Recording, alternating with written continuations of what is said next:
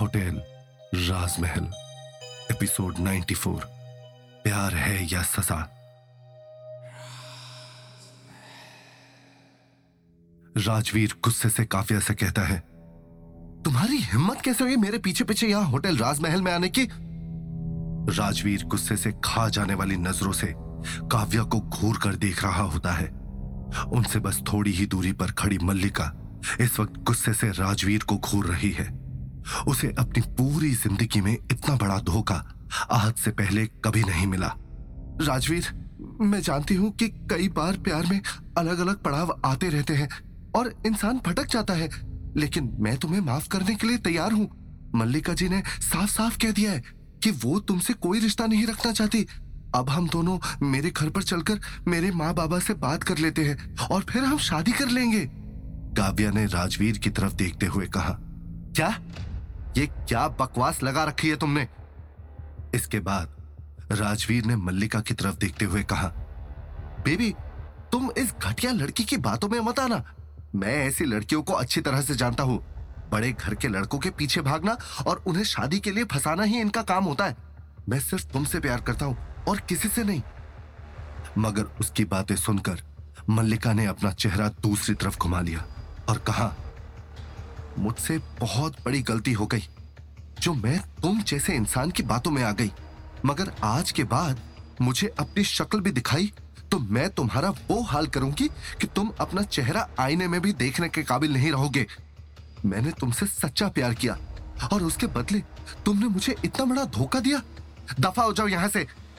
मल्लिका की बातें सुनकर राजवीर बेहद हैरान हो गया, और उसने कहा, मगर बेबी इससे पहले कि राजवीर अपनी बात पूरी कर पाता, काव्या ने उससे नाराज़ होते हुए कहा, राजवीर, शादी तो तुम्हें मुझसे ही करनी होगी, नहीं तो मैं पूरी दुनिया को बता दूँगी कि ये राजवीर, जो अपने आप को एक बेहद इज्जतदार घर का एक लौता वारिस बताता है, वो लड़कियों के दिलों से खेलता है और शादी का झांसा देकर उन्हें अपने प्यार के जाल में फंसाता है। उसके बाद क्या होगा और क्या नहीं, इससे मुझे कोई फ़र्क नहीं पड़ता, इतना कहकर काव्या कमरे से बाहर जाने लगी, मगर तभी अचानक से राजवीर की नज़र सामने पड़े फ्रूट बोल के ऊपर रखे चाकू पर पड़ी, और उसने बिना एक भी पल गवाए वो चाकू उठाया और पीछे से काव्या को अपनी तरफ़ घुमाया और उसके सीने में वो खंजर उतार दिया। चे ले शादी शादी चाहिए थी ना तुझे? अब तुझे मैं अर्थी भी नसीब नहीं होने दूँगा। इतना कहकर राजवीर बेदर्दी से काव्या के सीने में खंजर एक के बाद एक घोपता चला गया। ये सब देखकर मल्लिका के होश उड़ गए और वो ज़ोर से चीख उठी।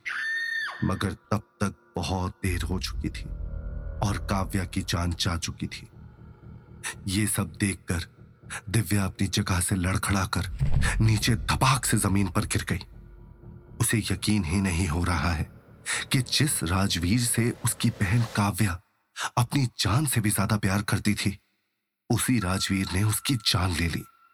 विशाल ने यह देखकर दिव्या को गले से लगा लिया और दिव्या फूट फूट कर रोने लगी। होटल राजमहल में काल गोरी के आ जाने की वजह से एक एक करके सारे सच से पर्दा उठ रहा है। दिव्या के मन में अपनी बहन को लेकर जो सवाल इतने सालों से थे, आज वो भी खत्म होने जा रहा है। मल्लिका, आज दिव्या और विशाल के सामने काव्या और अपनी सात साल पुरानी कहानी सुना रही है। दिव्या और विशाल में से किसी ने नहीं सोचा था कि मल्लिका और काव्या इस तरह से आपस में उलझे हुए होंगे। राजवीर काव्या से प्यार करता था, मगर उसे धोखा देकर वो मल्लिका के पास चला गया। वहीं दूसरी तरफ़, मल्लिका को इस बात की कोई भनक भी नहीं थी, और जब काव्या ने उसे इस बारे में बताया, तब मल्लिका ने राजवीर से मुँह मोड़ लिया। काव्या ने जब राजवीर से अपना हक मांगा और उससे शादी करने को कहा तो राजवीर ने गुस्से में आकर काव्या के सीने में खंजर उतार दिया। विशाल को अपने नज़दीक पाकर दिव्या पूरी तरह से बिखर जाती है। दीदी! नहीं! उसने कभी सपने में भी नहीं सोचा था कि उसकी बहन की मौत इस तरह से उसके सामने आएगी। वो सच ज़रूर जानना चाहती थी, मगर उसने ये नहीं सोचा था कि ये सब उसके लिए इतना दर्दनाक होगा। अपने आप को संभालो दिव्या। तुम्हें अपने आप को संभालना ही होगा। विशाल ने प्यार से दिव्या को समझाते हुए कहा, उसे भी समझ में नहीं आ रहा है कि आखिर ऐसे वक्त में किस तरह से दिव्या को दिलासा दे। जब राजवीर ने काव्या के सीने में खंजर खोपा तो मल्लिका दूर दूर तक भी अंदाज़ा नहीं लगा सकती थी कि वो ऐसा कुछ करने वाला है। इससे पहले कि मल्लिका को काव्या को बचाने का मौका मिल पाता, राजवीर उसकी जान ले चुका था। उधर जैसे ही राजवीर ने काव्या के सीने में खंजर खोपा, काव्या लड़खड़ा कर नीचे गिरने लगी। उसने अपने दोनों हाथों से कसकर राजवीर की शर्ट को पकड़ लिया और अपने घबराए और दर्द भरे चेहरे से उसकी तरफ़ देखने लगी। वो राजवीर से कुछ कहने की कोशिश कर रही है, मगर दर्द की वजह से उसके मुँह से कुछ भी निकल नहीं पा रहा। मल्लिका तुरंत भागती हुई काव्या के पास आई और नीचे झुककर उसके जख्म पर हाथ रखकर उसने राजवीर की तरफ़ देखा और कहा, ये सब तुमने क्या किया राजवीर? अब चलो जल्दी से हॉस्पिटल, नहीं तो इसकी जान चली जाएगी। मैं इसे हॉस्पिटल क्यों लेकर जाऊँ? कल को सब लोगों को पता चल जाएगा कि मैंने ही इसे मारा है। तब पुलिस मुझे पकड़कर ले जाएगी। मैं इसे लेकर नहीं जाऊँगा। राजवीर ने अपने बालों पर हाथ घुमाते हुए अपना चेहरा दूसरी तरफ़ घुमा लिया। लेकिन राजवीर।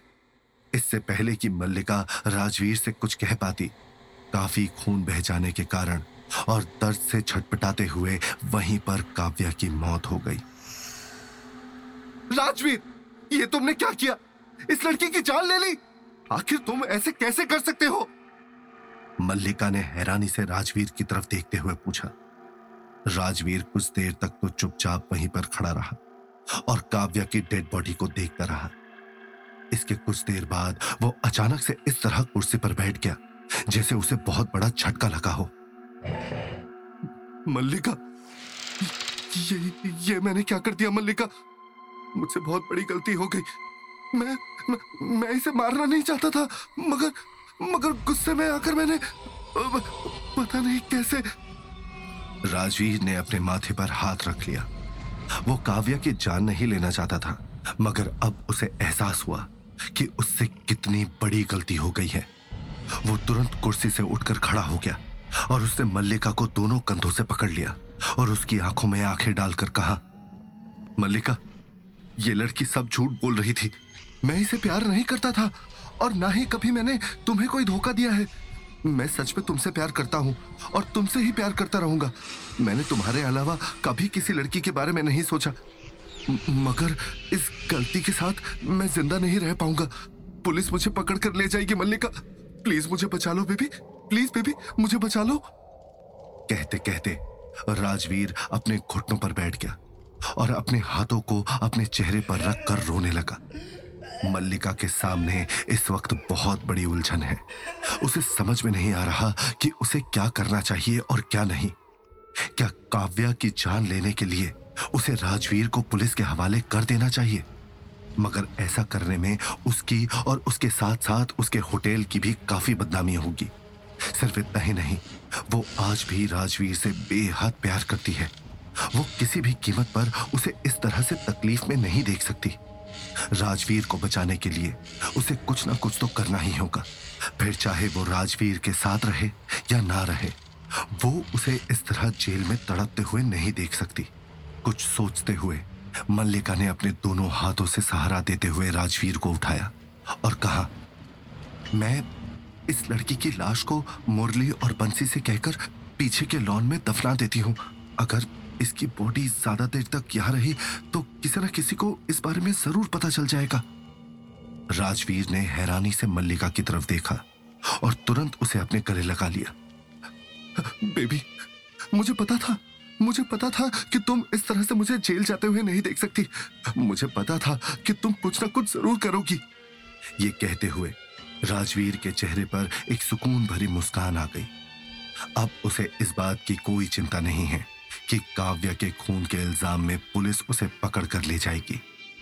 मल्लिका ने तुरंत उसे एक झटके से खुद से अलग करते हुए कहा यह मत समझना कि अगर मैं ये सब कर रही हूँ तो तुम मेरी ज़िंदगी में वापस आ सकते हो। मैं तुम्हारे धोखे को अभी भी भूली नहीं हूँ और मैं तुम्हें कभी माफ़ नहीं करूँगी। मल्लिका मुरली और बंसी को आवाज़ लगाते हुए उस कमरे से चली गई। मुरली और बंसी ने दिन में काव्या की लाश को सबसे छुपाने के लिए उस कमरे में बंद कर दिया और रात को जब सब लोग सो गए, तब अंधेरे में उसे लॉन के पास एक बरगद के पेड़ के नीचे दफना दिया। ये सब देखकर दिव्या और विशाल दोनों बेहद दुखी हो गए। इतना कुछ देखकर दिव्या के अंदर अब हिम्मत नहीं बची है। वो अपनी बहन को बचा नहीं पाई और आखिरी वक्त में वो एक बार उसका चेहरा भी ठीक से नहीं देख पाई अगर वो इस होटल में ना आई होती तो शायद उसे कभी पता नहीं चल पाता कि उसकी बहन का खून हुआ था।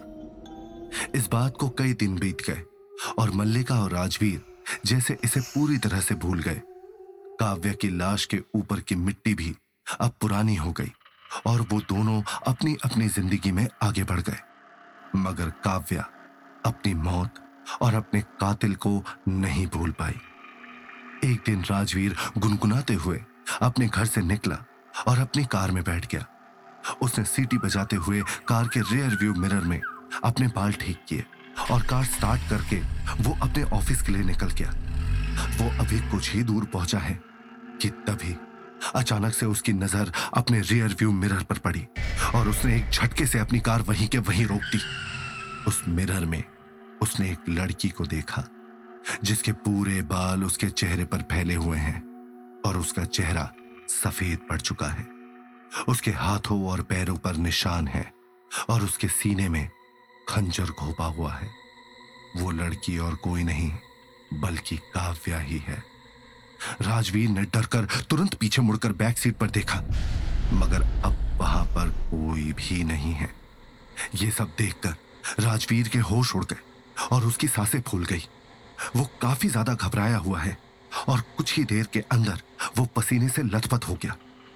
कुछ देर के बाद जब उसे इस बात का यकीन हो गया कि उसकी कार में कोई नहीं है और ये सब कुछ उसके मन का एक वहम है तो वो अपनी कार स्टार्ट करके एक बार फिर अपने ऑफ़िस के लिए निकल गया। मगर ये तो सिर्फ़ एक शुरुआत है और कुछ भी नहीं। अपने ऑफ़िस में जाकर वो अपना मुँह धोने के लिए वॉशरूम गया। उसने ठंडे पानी के कुछ छींटे अपने चेहरे पर मारे। मगर जैसे ही अगले पल उसने शीशे में देखा तो वहाँ पर उसके ठीक पीछे उसे एक परछाई खड़ी नज़र आई। ये परछाई काव्या की थी। अचानक से वहाँ का माहौल बदलने लगा और वॉशरूम की सारी लाइट्स बार बार जलने और बुझने लगी। राजवीर घबराते हुए अपने चारों तरफ़ देखने लगा और उसके कदम लड़खड़ाने लगे। तभी अचानक से काव्या धीमे धीमे कदमों से राजवीर के पास आने लगी और ज़ोर ज़ोर से चीखते हुए कहने लगी, तुम्हें मरना होगा। मरना होगा तुम्हें। तभी चैन मिलेगा मुझे। तभी शांति मिलेगी मेरी आत्मा को। नहीं नहीं नहीं, छोड़ दो मुझे। मुझे माफ़ कर दो, मुझे माफ़ कर दो, छोड़ दो। ये कहते हुए राजवीर अपने घुटनों पर बैठ गया। और अपने दोनों हाथों से खुद को कवर कर लिया। वो इस वक्त काफ़ी ज़्यादा डरा हुआ है। काव्या ने अपना हाथ राजवीर की तरफ़ आगे बढ़ाया, मगर इससे पहले कि वो राजवीर को छू पाती, अचानक से सब कुछ बिल्कुल शांत हो गया और वो हवा की तरह कहीं गायब हो गई। जैसे तैसे अपने आप को संभालते हुए राजवीर अपने घर चला गया। इन सब की वजह से उसे तेज बुखार हो गया और वो तुरंत दवाई लेकर सो गया। आधी रात को, जब सब लोग चैन की नींद सो रहे थे, तभी अचानक से राजवीर के बेड टेबल पर रखा हुआ पानी का ग्लास टक टक की आवाज़ से ज़ोर ज़ोर से हिलने लगा। उस आवाज़ को सुनकर राजवीर की आँख खुल गई, मगर जैसे ही उसने अपने बेड के पास रखे टेबल को अपने आप इस तरह से हिलते हुए देखा तो उसके होश उड़ गए। वो बेहद घबरा गया। तभी अचानक से उसके कमरे में लगी हुई सारी लाइट्स चटाक चटाक की आवाज़ के साथ अपने आप टूट टूट कर नीचे फ्लोर पर गिरने लगी। उसके पूरे कमरे में कांच ही कांच फैल गया। सारी लाइट्स टूटने की वजह से उसके पूरे कमरे में अंधेरा ही अंधेरा फैल गया। उसी वक्त, उसे वहाँ पर किसी के होने का एहसास होने लगा। राजवीर घबराते हुए तुरंत अपने नौकरों को आवाज़ लगाने लगा। कहा मर गए सबके सब। अरे जल्दी से यहाँ आओ। मगर कोई उसकी बात का जवाब नहीं दे रहा है। कोई नहीं आएगा। कोई नहीं बचाएगा तुम्हें। जैसे मुझे बचाने के लिए कोई नहीं आया था। तभी एक आवाज़ उसके कानों में पड़ी। राजवीर ने घबराते हुए इधर उधर देखा। लेकिन उसे कोई भी नहीं दिख रहा। कौन हो तुम? राजवीर ने डरते डरते पूछा। अचानक से उसके सामने एक परछाई आ गई जिसे अंधेरा होने की वजह से राजवीर देख नहीं पा रहा है। वो परछाई धीरे धीरे उसके बिस्तर की तरफ़ बढ़ने लगी और उसे अपने पास आता देख राजवीर अपने आप ही बिस्तर पर सिकुड़ने लगा।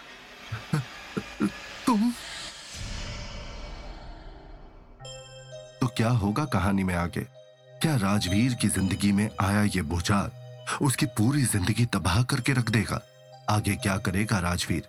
जिससे वो खुद को बचा सके। और कैसे मिलेगी काव्या की आत्मा को मुक्ति? जानने के लिए सुनते रहिए होटल राजमहल, सिर्फ़ और सिर्फ़ पॉकेट एफ़ पर।